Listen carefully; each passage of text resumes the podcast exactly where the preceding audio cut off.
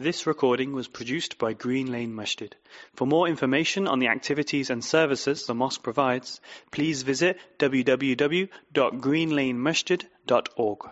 السلام عليكم ورحمة الله وبركاته الحمد لله رب العالمين وبه نستعين على أمور الدنيا والدين والعاقبة للمتقين ولا عدوان إلا على الظالمين وصلى اللهم وسلم على نبينا محمد وعلى آله وصحبه أجمعين um, We're continuing the tafsir explanation of the second surah, Surah Al-Baqarah and we left off at ayah number 233 and one of the benefits uh, of the Quran, and more specifically Surah Al-Baqarah, is exposes you to everything that the Quran contains.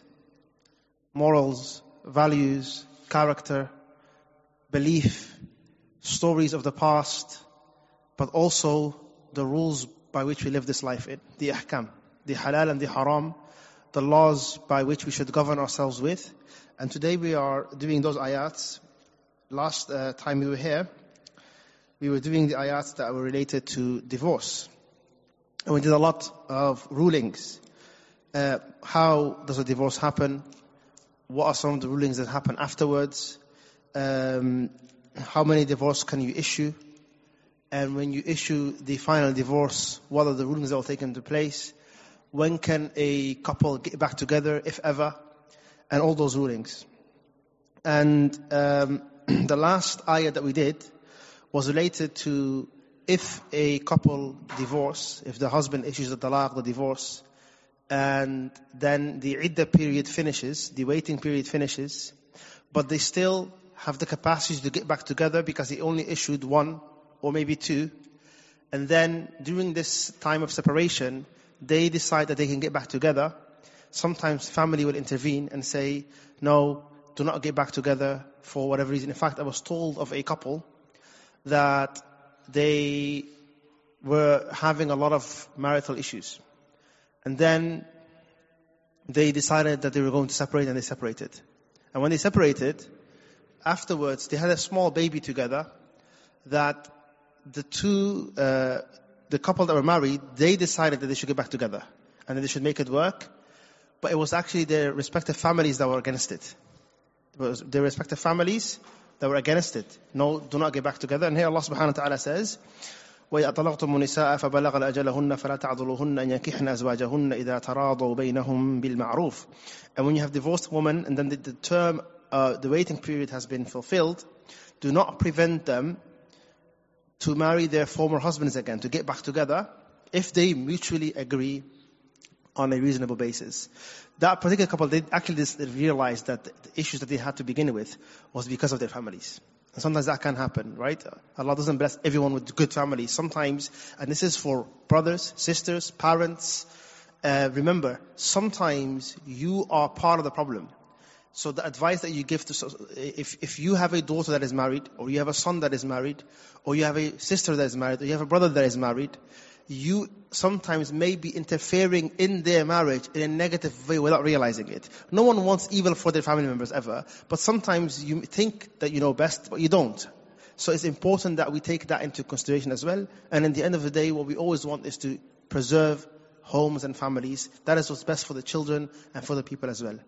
We discussed a lot of things related to, to talaq and khula' and fasakh and all this stuff. Here Allah subhanahu wa ta'ala now speaks about uh, an, uh, an ayah that is about the taking care of the child. Because children are impacted when a divorce happens. So what are the rules related to this? More particularly when they are babies, and what do babies need most? They need their mothers to breastfeed them and to suckle them. Right? Here Allah subhanahu wa ta'ala says, وَالْوَالِدَاتُ يُرْضِعْنَ أَوْلَادَهُنَّ حَوْلَيْنِ كَامِلَيْنِ لِمَنْ أَرَادَ أَنْ يُتِمَّ الرَّضَاعَةِ the mothers shall um, breastfeed their babies, their children, for two whole years. For those parents who desire to complete the term. So here you're learning something quite interesting, which is that or how detailed our Sharia is. Allah Almighty is telling us the amount of time we should be breastfeeding the children, or the mother should be breastfeeding their children, which is how much? Two years. Now, um, here, this ayah, Allah says mothers. But, but I want you to keep in mind the context. We were talking about what kind of mothers, what kind of people? Divorcees. That's what the context is. So it's mainly talking about couples that have divorced and have a child together, what they should or shouldn't be doing. But a lot of what's in here would also, uh, some of, some of it in here will also apply to people that are together as well. Here Allah is saying that the responsibility of the mother that has a child is to give it milk for how long? If they desire to complete the term, meaning, and this is very important. In Islam, when a child uh, drinks from uh, other than their mother, that person becomes their mother. What does that mean? Sometimes what would happen is, let's say there's an orphan child.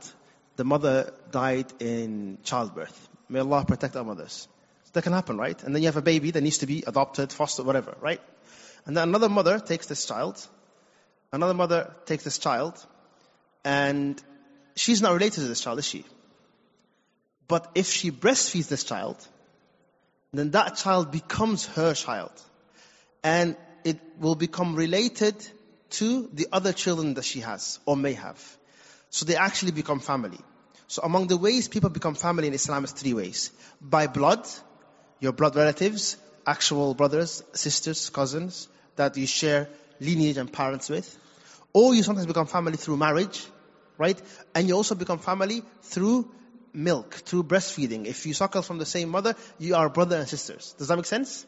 But that is only applies in the first two years. In what? The first two years. So let's say your, let's say it was a child that was two and a half years old, two and a half, three years old, and it, there was a, and it drank the milk of a, of a, usually they're eating by then, but let's just say it drank the milk for, it was breastfed by a woman That child will never become her child. Why? Because the term for breastfeeding is how long? Two years. طيب. Okay. والوالدات يرضعن أولادهن حولين كاملين لمن أراد أن يتم رضاعة. Now we know the responsibility of the mother to her child is that she's supposed to take care of the child. The child should stay with her. Remember, there is a separation now, and the child is staying with her because she's breastfeeding the child. So the father now can't be. Uh, what is the father's responsibility in this situation? Allah says, وَعَلَى الْمَوْلُودِ لَهُ And for the father of the child, for the father of the child, رزقهن وكسوتهن بالمعروف it is his responsibility to bear the cost of food and clothing. Food and clothing for who? For the but the child is not eating yet. So food and clothing for who? For the child, uh, clothing of course, and also for the mother. But he divorced the mother. Why does he still have to pay? Because she's taking care of his child. So, Allah is telling us here, the father's responsibility, even after divorce, is to spend on the mother of his child as long as she is breastfeeding the child. Is that what if she uh, right? So now there seems to be a division of labor. So she takes care of the child, he spends on them. Then Allah Subhanahu wa Taala said, "La tukallafu nafsun illa wus'aha." No person shall have a burden laid on him greater than he or she can bear. Why is that important. Because it could be that the woman says, you need to pay me this much. And he can't afford it. Does she get to decide whatever he spends on her? No. Does he get to decide and say, you know what, I'm going to give you, I don't know, this much, and it's not enough. Who decides that? And this is a really important point in marriage, in divorce, and, and we mentioned this a couple of times already when things have not been made clear in the Quran. So Allah did not say he should pay the child this much and the mother this much. That's not clear. So how much, what would this, who would decide this? Adam? It goes back to societal norms. It goes back to societal norms. So what, how much does a, a, a, a man spend on his baby uh, and uh, in, uh, customary. And that would differ from person to person. Why? Because if she's from a very rich background, it could be that she is from an affluent uh, uh, family or area, and so is he. Or it could be that they're both from a more struggling families, would they be giving the same amount of, uh, so what's taken into consideration is the state of the person, right? This is very important. Um, so even, um, let's say a man and a woman got married and they didn't agree on a dowry. They didn't agree on a dowry and they got married. The marriage is sahih, but he still has to give her a dowry. How much? How much? We go back to what? Societal norms. If she is the daughter of a billionaire, if she's the daughter of a billionaire, and all of her surroundings are people that are very affluent and rich, then the type of dowry she would get would not be the same as if she was from the complete other spectrum.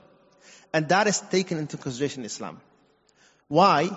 Because it will make, it uh, will make sense that someone who, who is from a very rich background to be given a hundred pound as a dowry. Right?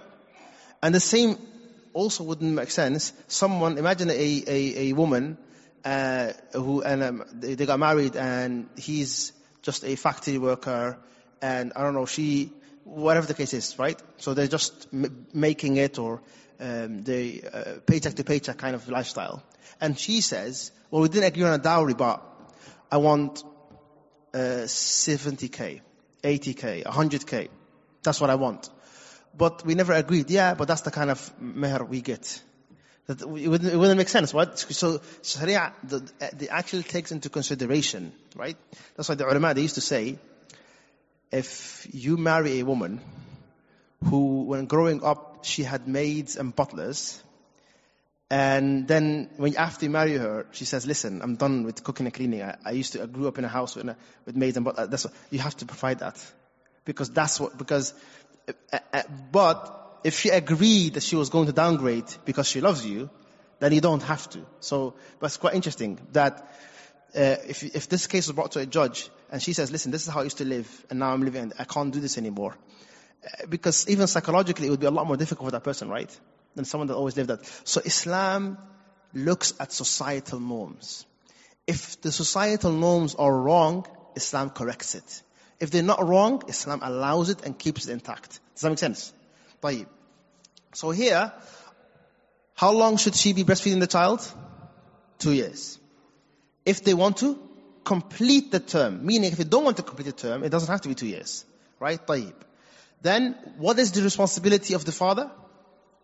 Food and clothing. Then Allah subhanahu wa ta'ala says, no one will be burdened more than they can bear. Then Allah subhanahu wa ta'ala said, لا تضار والدة بولدها ولا مولود له بولده. This is a very important point. Allah said, no mother shall be treated unfairly on account of her child, nor a father treated unfairly on account of the child. So what happens in marriages usually, when they break apart and they're really bad, they start to use the child to harm the other person. So it could be that the mother says, you know what, forget this. I'm not to breastfeed the child. It's your child. Let it starve. It doesn't happen often, but it can happen, especially if she's really better. Or he could say, pay you, or you not. I'm not going to pay you anything. Go away, you and your child. Is this allowed in Islam? No. Or it could be that she says, all right, I'll take care of the child, but I want this much and this much. Something that's unreasonable. Or it could be that he says, I'll pay you, but I'll pay you four pound or something weird like that. So it, what I'm trying to say is they can both, they can both potentially harm each other, right? This is related to the child. Or it could be, I won't let you see my child.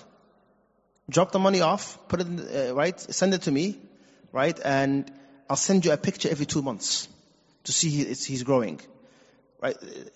Re- t- refusing the father to see the child. This is something that is not allowed in Islam, right? This is not allowed in Islam. So men are not, when they, when they separate, they're not allowed to use the child to harm each other or generally harm each other.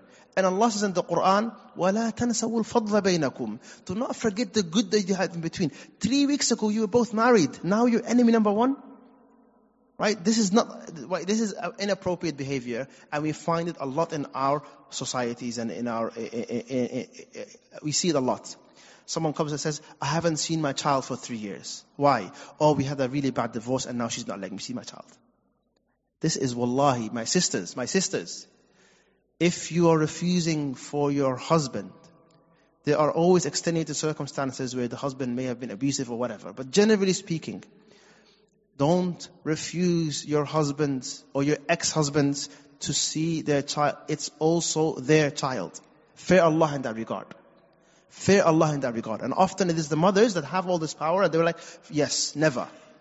This is unfair to the father and unfair to the child. And the same thing goes with the brothers. Do not abandon your children just because you're angry at the person that gave birth to them. And do not be uh, giving her less or nothing at all just because you're upset with how it happened. This is all not allowed in Islam. And Allah will ask us about our relationships. Allah will ask us about relationships, even those that have ended. And subhanAllah, just because you two are not married anymore doesn't mean there's no relationship there. You're both parenting a child together. And that means that we need to figure out how to do this in the best way possible. Right? It is sad that when it shouldn't be the case that when a divorce happens and the family breaks up, that khalas, that child is over. Uh, he becomes a statistic. Right? That's not fair. To say, um, uh, ch- kids that grow up in a single household or a single mother household, this happens to them, they are this in education. Why is that the case? The, the, the marriage ended, but the responsibility of the father is still there. The responsibility of the mother is still there, and they should strive for this. Here Allah subhanahu wa ta'ala is saying that they cannot harm each other. Now the harm that used to happen in the past uh, when Allah was revealing these ayat was that sometimes the woman may either refuse to to nurture the child and and and, and breastfeed the child in, in the most appropriate way, or she would demand a, a lot of money or something like this. Or the husband would give a little or something along those lines. So this is not allowed in Islam. وَعَلَى الْوَارِثِ مِثْلُ ذَلِكَ So, Allah established two responsibilities here. The responsibility of nurturing and feeding the child or um, breastfeeding the child, which is upon the mother. The responsibility of spending on the child, which is upon the father. طيب. What if the father passes away? Who takes that responsibility? Allah says, وَعَلَى الْوَارِثِ And to the one who inherits the father. Let's say the father passed away, who would inherit him? Who were some of the people that would line up to inherit his wealth? Well, who comes to mind? Parents, who else? Siblings, who else? Uncles. So these people, they now become in charge of his responsibilities. Which particular responsibility they just now had? He was spending on the child and the mother of the child. So if he passes away, who does that? The fam- his extended, his family and extended family. So, in other words, Allah is establishing here that that child will be taken care of. Will be taken care of. There's someone else that also inherits him. If the father dies, don't his children inherit him? And we have a baby right here that needs to be spent on. He gets a portion of the inheritance. So in that way, he's spending on who? The child is spending on himself. How is that possible? How is that possible? Well, the portion of inheritance that he gets is used to support his mother.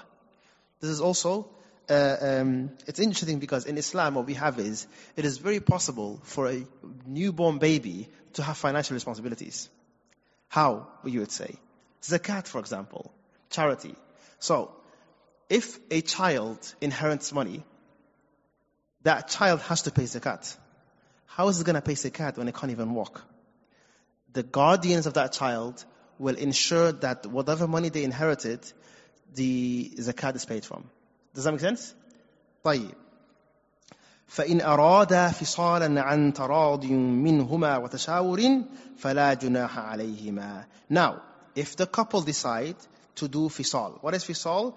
To wean the child off. خلاص. She said, I've been doing it for a year. I don't want to go the full term, which is how long? Can she just do that? Can she just say, خلاص, I'm done. The child is strong enough. Uh, a year is enough. I don't want to do it anymore. Can she just make that decision independently? No. Allah subhanahu wa ta'ala said, if they want to stop feeding the child or breastfeeding the child, and by the way, it's a lot healthier. It's a lot healthier for, for the baby for, uh, to receive milk from its mother than this artificial stuff that we buy from the shops. Now, if the mother decides this, then it has to be something that is mutual consent. Both the father and the mother have to agree. Antaradi minhuma. By mutual consent and consultation. So they have to speak to each other. Hey, you learn something else. By this time, she could be married to another man. Right? So it's been a year. He divorced a year ago. In that year, he was spending on them. By then, she got married to another man. now he is her ex. But they have a child together that they have to communicate over. This type of communication, is it allowed? Is allowed. Right? So, let's say a man married a woman that was previously married. There could be times that she has to communicate to the father of her children. This type of communication is allowed. Right? And uh, as long as it's kept appropriate, uh, this is um, something that I know sometimes it rubs people the wrong way. Um, you know, uh, when your wife has to speak to her ex. But if it's in the, um, if it's for the purpose of the child, then it makes perfect sense. Does that make sense? And we have to be mature about these things. Here, mutual agreement and consent. So why? Because the man is spending on her. So if she says, khalas, I'm done, the child's okay, and he can start eating, and then if they agree, there is no sin on them.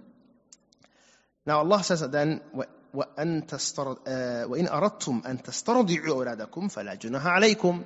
What if you decide that there's a foster mother that's going to suckle the child? If you decide that, then there's no sin. And this used to happen a lot in the past. It doesn't happen so much now anymore, but it used to happen quite often in the past. Where you have people who would uh, uh, foster and suckle the child on behalf of the mother. On behalf of the mother. For, for whatever reasons. And this was, if they agree that someone else will do it on their behalf, provided that uh, the uh, the um, the person that's doing the responsibility is being compensated. And then Allah subhanahu wa ta'ala says, Wattaqullah, fear Allah. Oh, by the way, it's not something that you should rush into. Uh, because the moment another woman uh, suckles a child, they become what? Related. So, you should think about who you want your child to be related to, right? And you know, in the sometimes people don't uh, are not careful. What can happen is uh, two neighbors especially in the past, in, it, would, it would happen. There were cases like this: two neighbors, they're friends, they both give birth uh, at the same time, and they're not related, and they have children. Uh, you know, a newborn baby, newborn baby, and then the the neighbor woman, she decides uh, the, the, her, her neighbor's child is crying, crying, crying, crying. So, you know what? Let me just uh, get it quiet. And she said, you know, let me give it some milk.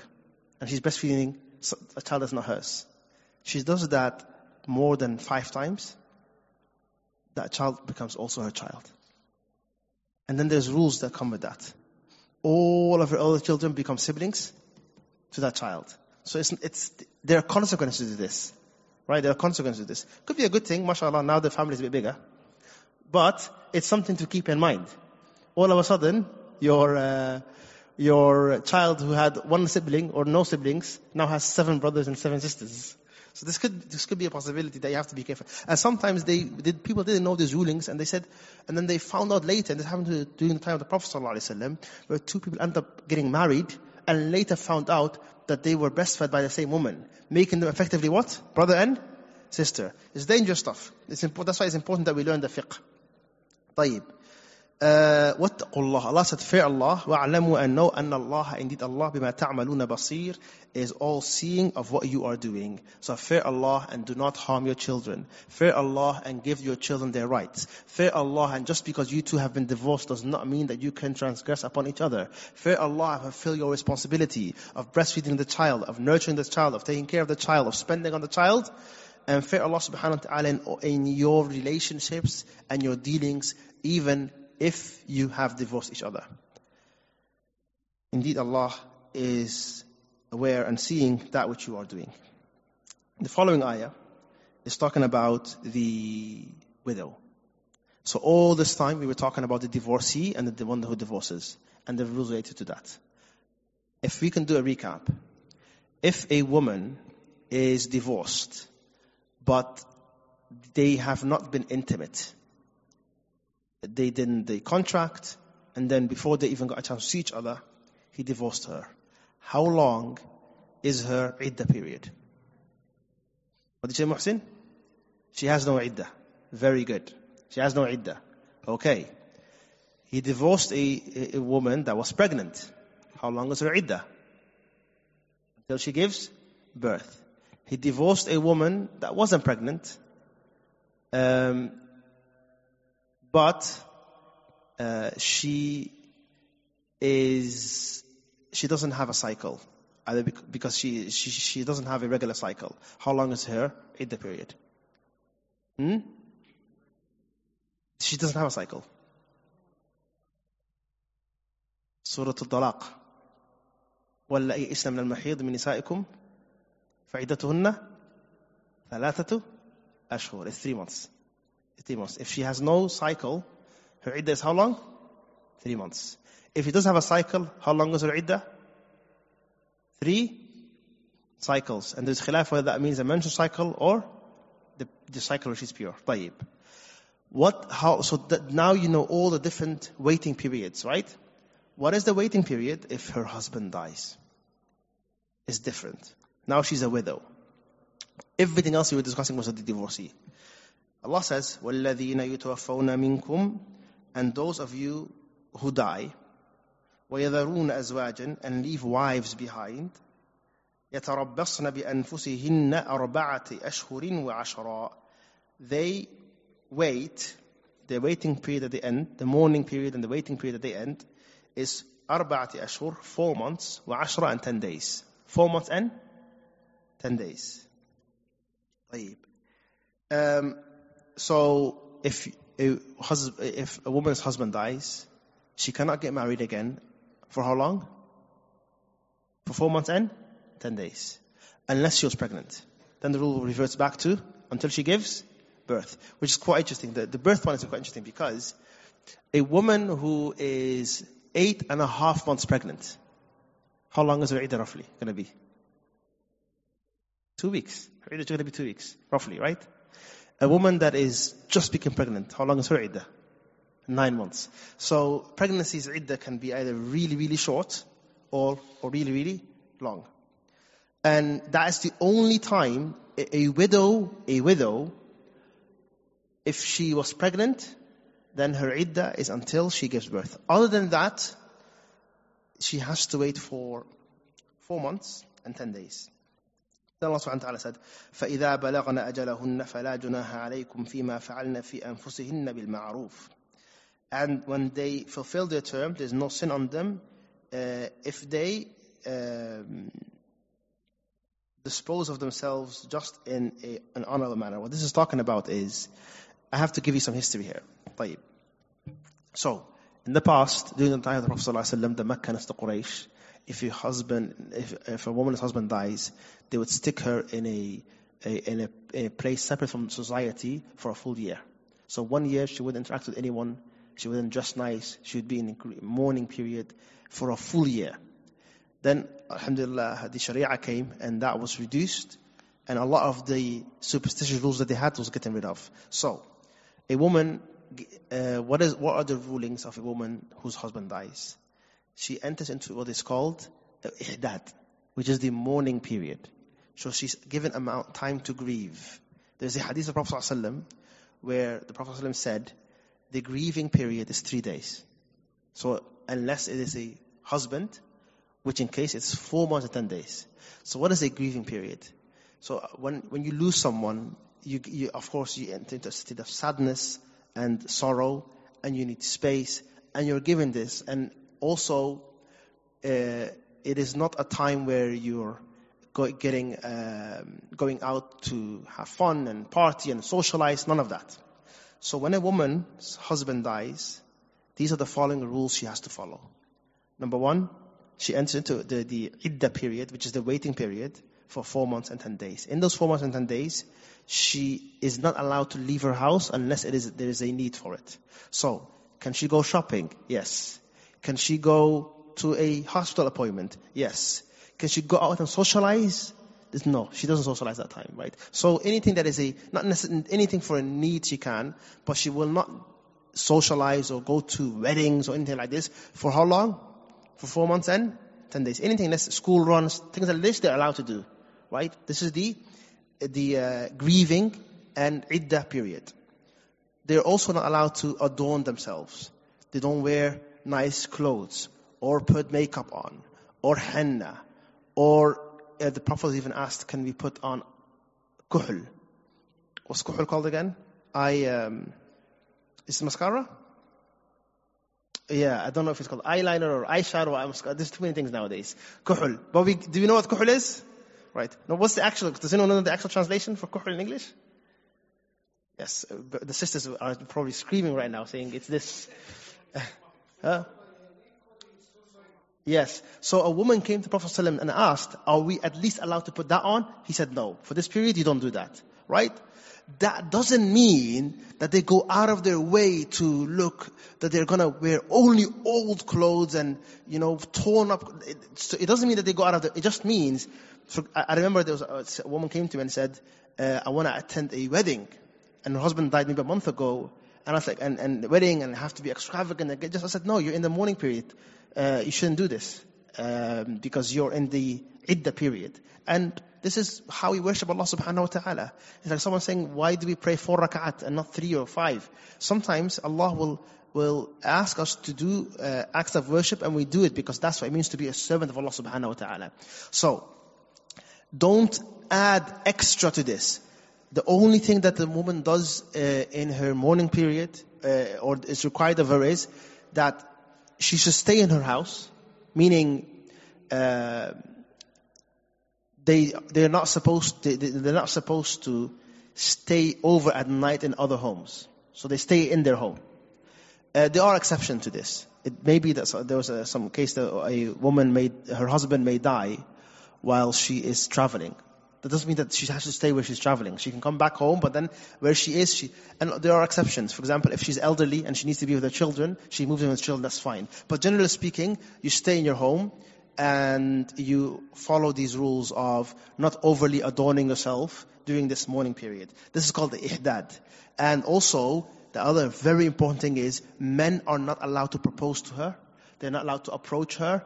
Um, well, the husband passed away, but and uh, so we're not allowed to propose to a woman whose husband divorced her. Uh, why? Because he may take her back. So right.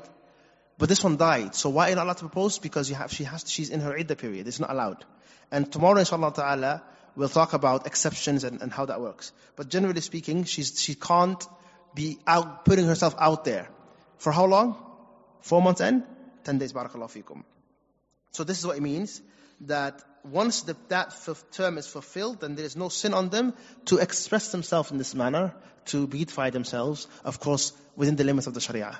Within the limits of the Sharia. So, the, so, so a woman cannot overtly beautify herself when she's going out. Uh, uh, and there are strict rules there. But it means she doesn't, she's not in her mourning period anymore. Also, there's no particular color. Like, the, she doesn't have to wear black all the time. And there's a lot of people, they have these ideas, cultural ideas, that they will bring in. That's not the case. Um, so, so, I remember someone said, Sheikh, can I, can I watch TV? Sheikh, can I read a book? Yes, you, you, these things are fine. These things are fine, right? Can I smile? Someone say. Some people say, four months and ten days you're not allowed to smile. Right? This is, there, there's no narration for this whatsoever. Um, of course, someone that just lost her long uh, and uh, husband uh, that she was with for a long time, don't expect them to smile, but at the same time, there's no restrictions on them. Does that make sense? So, if we can summarize, what are the restrictions or the requirements of a woman who lost her husband and became a widow? What, who, who, uh, two things. One, she, uh, she, can she go out for shopping and her needs? For her needs. Now, this is very important. In Islam, we have three levels there are necessities, there are needs, and there are luxuries. And this is very useful to know, right? If we say necessity, that means things that you need to survive, right? For example, do you eat pork when it's a necessity or when you need it? When it's a necessity, right? When you're starving, right? But um, need is different. So they call it darura and haja, and then you have kamaliyat or tahsiniyat. So when we say a woman can leave her home, not only as a necessity, but just an, so a necessity would mean that she broke her uh, arms and she needs to go to the hospital it's necessary. And the ambulance came and has taken her out. No, if she needs something from the local supermarket, she can also what? Go. So that's not a necessary necessity because she could wait for someone else to bring it to her, right? But the restrictions on her are not so strict that it's only when it's necessary. Even if she needs to go, she can go. But what is restricted is when it's luxury. Does that make sense, everyone? Yeah? So, I'll give you a few examples and you tell me which one it is. Going out to, uh, uh, traveling uh, for leisure and tourism. What would you guys consider that as? It's a luxury, right? Now, um, going to Jum'ah. Is that luxury? Uh, it's, it's a, one could argue it's not. It's a need. So they're in the mourning period, which means they should stay at home as much as they can, and should they, and should, they should definitely at night go to their home, right? But during the day, they can go out and, and, and about. And sometimes they need this. You have to remember, this person that is in grieving, we're not going to cut them from society. Sometimes they need to talk to people, right? Sometimes they need to visit friends. All of this is fine, right? As long as they are coming home, and as long as they understand that this period is different than your normal life. So this, these four months, if, if there's a woman out there whose life in these four months, ten days doesn't change at all, she's behaving the exact same as she was being before. Either she was in mourning period all the time, which is not the case, or she doesn't understand what this period is. Does that make sense, everyone? طيب. Um, and then Allah subhanahu wa ta'ala said, Wallahu bima ta'maluna khabir, and Allah is well acquainted and aware of that which you are doing. There's a lot more to say about the widow. I want to say a few things. Number one, there is a lot, a lot of reward for taking care of the widows. We as an ummah, the Prophet ﷺ would often put the widow and the orphan together.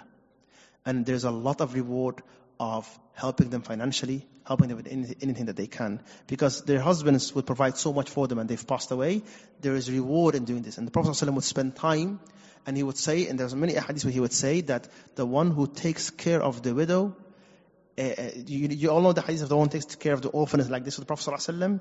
There's another narration that mentions the widow.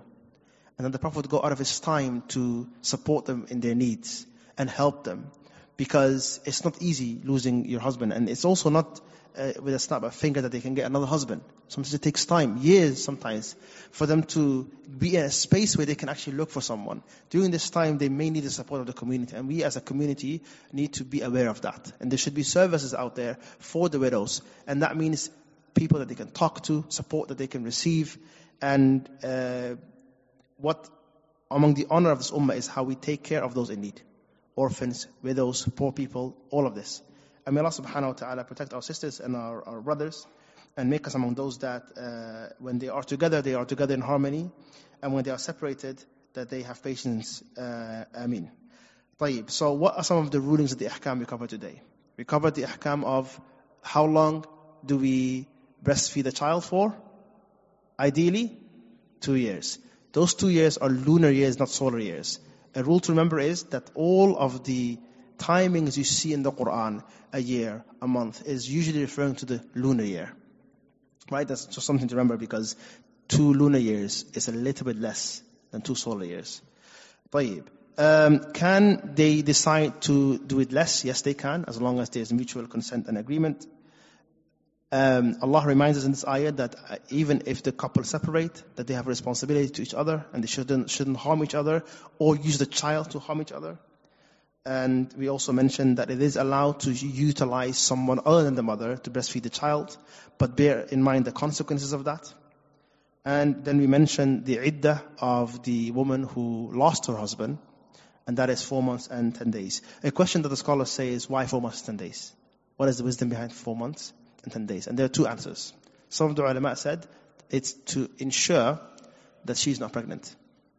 So within four months and 10 days, uh, after four months, the child is, the, the um, fetus is formed and the soul is brought into it, so you can tell.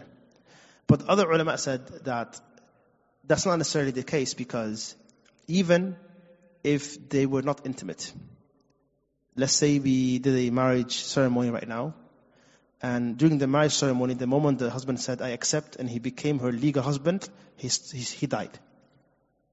Did they consummate the marriage? They didn't. She still enters the mourning period, and she uh, and the waiting period, which is going to be four months, ten days. And we definitely know that she's not pregnant, uh, inshallah.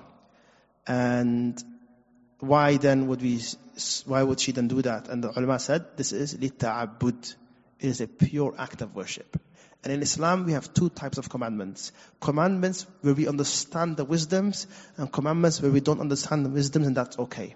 If I were to ask you, why do we, um, why are we told to pray four uh, raka'at at duhur? Why four? Why is duhur four, not five or three? Can anyone give me the answer? Why that number? What makes four special? Can anyone answer that question? No, we say it's a pure act of worship and we just do it as servants of Allah subhanahu wa ta'ala. We will never be able to understand, at least in this world, the wisdoms behind why is Duhur 4, why is Fajr 2, why is Maghrib 3, why do we wash these limbs for wudu. These are called pure acts of worship. And sometimes we understand the wisdom. Zakat. What is the wisdom behind zakat? To take care of the needy and the downtrodden and to ensure that there is some balance within society when it comes to wealth distribution. So with zakat, we can understand the wisdom. With salah, we don't understand the wisdom, meaning the, the particulars, the numbers. And acts of worship are of those two kinds. So a lot of the rules, for example, now, uh, what is the wisdom behind um, the man spending on the woman and not vice versa? Because typically it was the man that worked. We can understand the wisdom. But sometimes we will never, uh, so now, why four months and ten days exactly? We say this is an act of worship, للتعبد, and Allah knows best. Does that make, does that make sense, everyone? Barakallah fikum. We conclude here, inshallah ta'ala, هذا وآخر دعوانا الحمد لله رب العالمين. Are there any questions? حياكم الله. This recording was produced by Green Lane Masjid. For more information on the activities and services the mosque provides, please visit www.greenlanemasjid.org.